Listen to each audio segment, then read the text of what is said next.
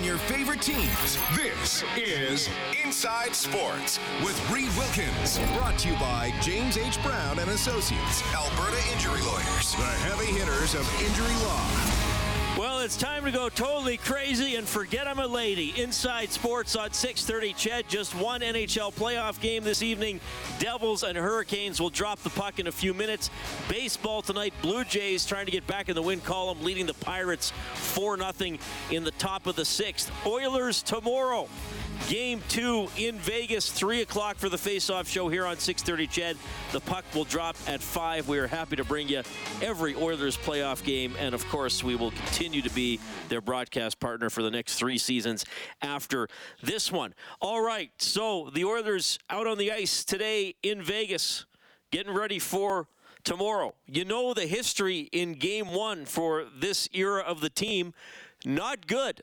They have lost seven consecutive first games in series. Not every player has been on every team, but several guys have been here for most of them now. In the McDavid Draisaitl era, the Oilers have lost game one in eight of nine series. Jay Woodcroft talks about the team trying to bounce back in game two tomorrow. Well, I think uh, the first thing is you want to make sure that you're uh, doing your work. Off of doing your work, it's important to make sure you're seeing things correctly.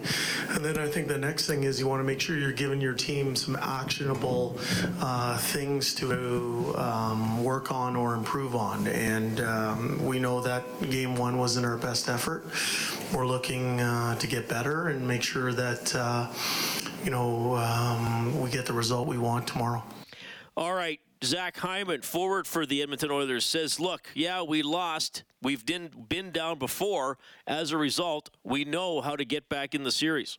Yeah, I think experience. I think uh, you go through a season and you, you realize quick what kind of team you are and what makes you successful. So um, going back to you know making things simple, right? Uh, simplicity is is the key when you know when you want to bounce back and have a good game. You go back to what works, right? So I think we know we know we're well aware you know what works. We had a, you know, a great two months where I don't think we lost in regulation. Um, so, I mean, yeah, that was our first loss of regulation in a while, and we'll be able to bounce back from it. And we saw in the first game, I think especially in about the first half of game one on Wednesday night, that Vegas can skate. They got depth up front. They can push the pace.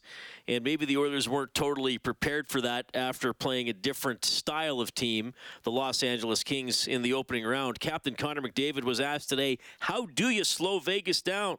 Yeah, I think making them play, making them defend, playing them in their own zone. You know, obviously they're a really good offensive team. Um, you know, they showed that in game one. They've showed that coming down the stretch as well. So um, playing them in their zone, holding on to pucks, not giving them anything for free. You know, turning pucks over that we turned too many at the blue line. Um, turned a few over in the offensive zone that, you know, they're looking to kind of front and uh, and, and get going. So um, holding on to it, making them defend. All right. So I think to some degree there. McDavid suggesting that the best defense is a good offense. Keep the puck in the other team's end of the rink. Don't give it up. Keep pushing. And I think we have seen that. And I, I think we're starting to see more and more of this in the NHL. Now, I, I got to be careful here what I'm saying, and, and I, I, I, want you to, to listen carefully. Yes, good defending is important. Puck management, breaking out the puck is very important. But I also think we are in the process of transitioning – into a more offensive age in the National Hockey League, the culmination of rule changes from over a decade ago, players being uh, liberated to be creative, an emphasis on speed and skill. Yes, size, grinding, nastiness, all that kind of stuff is still going to be important. But I, I think we have seen that even good defending teams can really get hemmed in sometimes. And I, I know I've referenced this several times. Something Derek Laxdal said to me a couple years ago, the former Oil Kings coach when he was still with the Dallas Stars, that he and his coaching staff often discussed it being a game of runs, almost like basketball you know, one team goes on a 15-5 run. The other team might come back with a 14-7. Who has the better run for longer? How much damage can they do? I think hockey is going to be a little bit like that. Vegas had a run in the first period. Now the Oilers escaped the per- first period only down 3-2, uh, and then you know Vegas responded well to the uh, goal being scored against them early in the third period, got two back, and then the Oilers were pretty good after that. They didn't score enough when the Oilers had their run in the third period. But I'm talking about uh, the runs being, you know, pressure, pressure, pressure, constant, constant, constant. The other team can't get off the back heel. And I think we're seeing more of that in the NHL. Yes, you got to be better in your own end if you're the Oilers uh, than you were two days ago, absolutely. But I do think there is something to what McDavid touched on at the beginning of that clip. Keep the puck in their end. You know, don't give them a chance to get started. All right. Also today, you, you probably heard Stoff talking about this. Uh, Draisaitl taking a puck to the face, uh, had to go off the ice for a, a, little bit. Woodcroft was asked about that after practice. I would say uh, that uh, it's a little bit of playoff makeup, and I think he probably had one or two sutures, so he'll be just fine. All right, and I'm sure Draisaitl will be just fine coming off that four-goal game.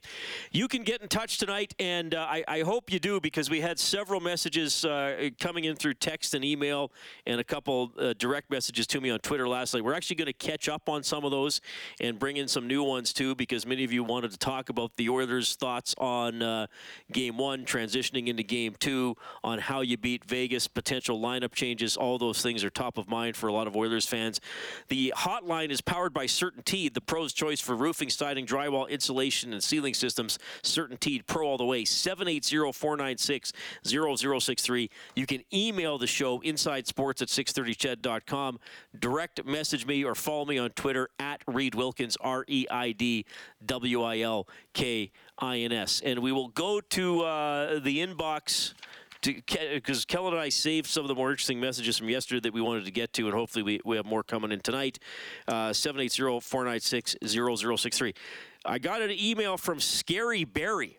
That's his uh, handle he's going with. He said, Reid, I heard you say last night that the people who are unhappy with Darnell Nurse's contract should blame Ken Holland instead of crapping on Nurse.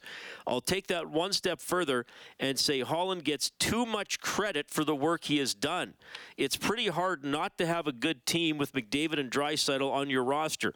We are clearly seeing now that the Oilers are the eighth best team in the final eight Ekholm and Bjugstad were solid, but ultimately not game changing additions. Other teams have made smarter moves, and they did them sooner to build more chemistry. Wow, that is from Scary Barry, and perhaps he's. Uh, he's trying to scare you all that he doesn't think the Oilers have much hope in this series. Um, yeah, I I, I, I, I kind of slapped back at a nurse hater last night, which uh, I, I, I do occasionally.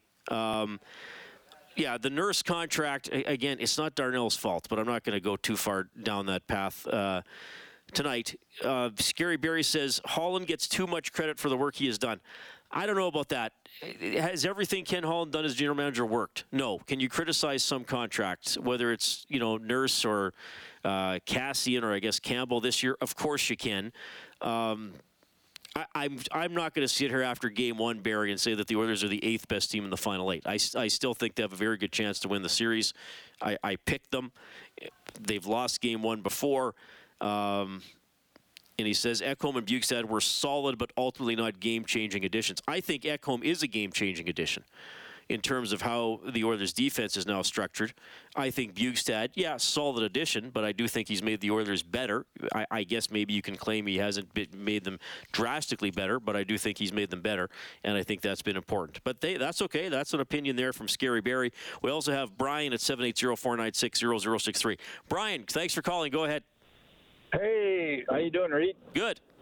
Uh, yeah, that that uh, armchair manager there that uh, you just read, read the message. It's easy to criticize, and hindsight is 2020 all the time. But uh, I think Holland's done a pretty darn good job, even with the two best players probably in the league. Well, I also um, think, and just to add something to that, uh, you know, I think when you look at a manager's work, you have to go back several seasons, right? And I think Hyman, and, and let's face it there were a lot of people in the hockey world that did not think Ken Holland was going to touch a player with the baggage that Evander Kane had. If you go, if you think back to yeah.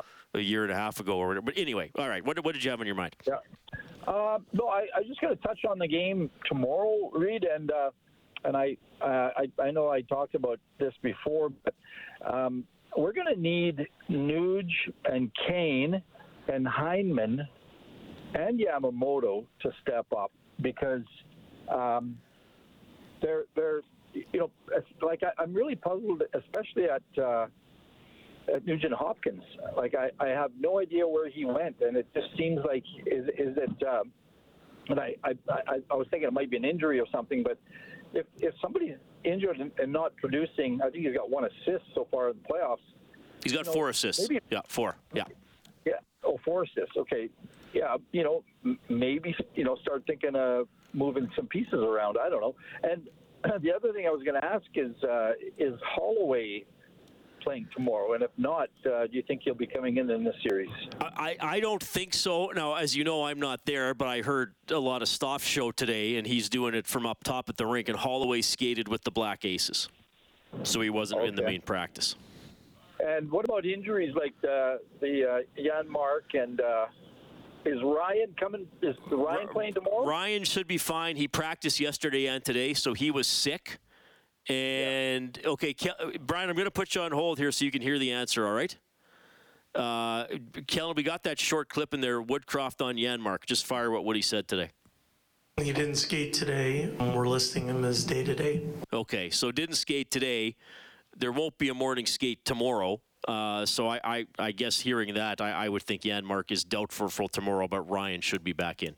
All right, that is Brian at 780-496-0063. Plenty of time for you. Uh, we will get an update from uh, one of our uh, crew covering the series in Vegas as we move along tonight. It's Inside Sports on 630 CHED.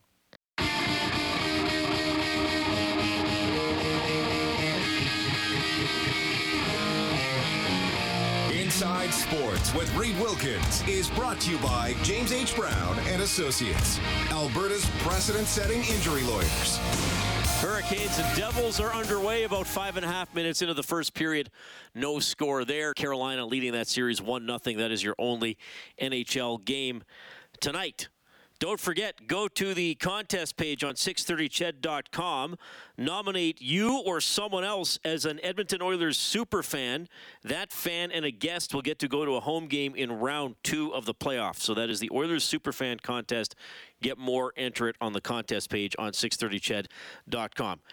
Game two in Vegas tomorrow, 780-496-0063. Go ahead, please, Kellen. All right, uh, we'll go with Mike, and he texts in and says, "I think it was a one-off again. No need to panic. They have been dropping first games of the series, and if you look at the save percentage, both goalies had about the same." Mike says, "Go Oilers in six. Okay.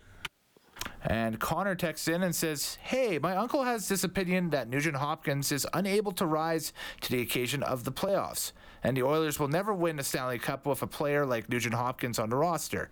He believes this because Nuge came up in the Taylor Hall, Jordan Eberle, number one D man as Ryan Whitney era, where they learned how to lose, and now Nuge is a veteran who has never won and will never win. Again, this is not me. I am a believer in Nuge. I just want to get your thoughts on that. Thank you. That is from Connor. Well, look. First of all, uh, and I look. I think we all know Nugent Hopkins is a uh, intensely popular player who's coming off the best season of his career.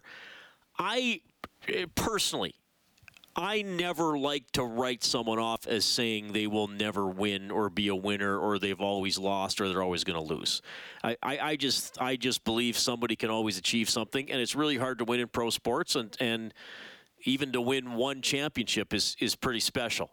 Uh, we had that great clip from Giannis Antetokounmpo last week from the Milwaukee Bucks when he was asked, "Well, is your season a failure?" He said, "Well, Michael Jordan played 15 years and won nine championships, so was he a failure nine times or something like that?" You know, so I, yeah, I, I don't think that. Uh, personally, I, I don't buy. Well, you know, Nugent Hopkins played in the decade of darkness, so all he knows how to do is lose. I, I, I don't buy that. I, I think he has experience, and I think he's obviously been on.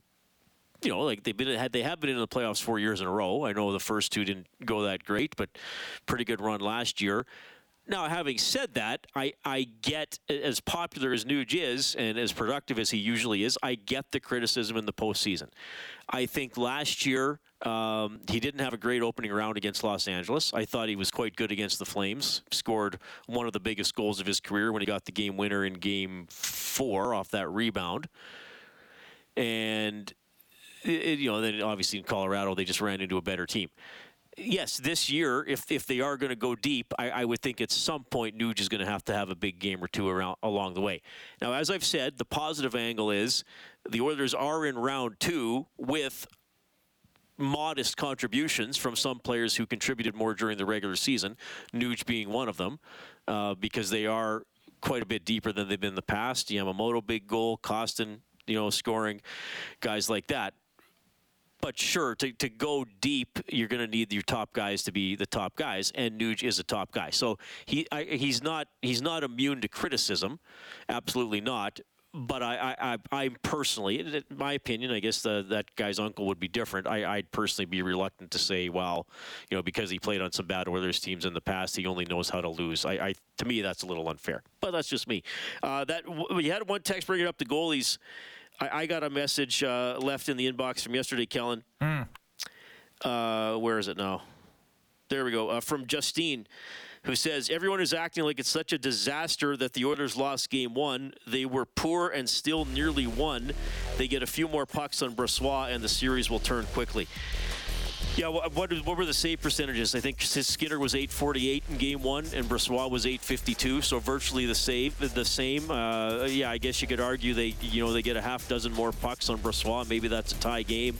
Skinner plays a little better. Um, you know, who knows? They win or get it into overtime.